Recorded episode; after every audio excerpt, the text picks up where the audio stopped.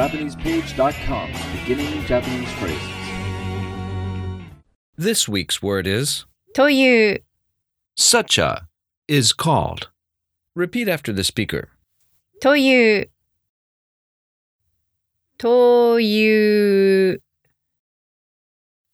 という、 Today's word is actually the quoting particle と and いう、 to say. Together という、 is used to define or describe things. Something is called such a something. Use it when naming or describing things. Example sentence タマという猫を飼っています。 I have a cat named Tama. タマという猫を飼っています。タマという猫を飼っています。タマという猫を飼っています。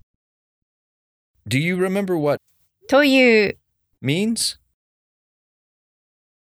Such a is called. Now let's break this sentence down. タマ Tama という猫を called cat. Direct object marker. 飼っています。 Keeping. タマという猫を飼っています。タマという猫を飼っています。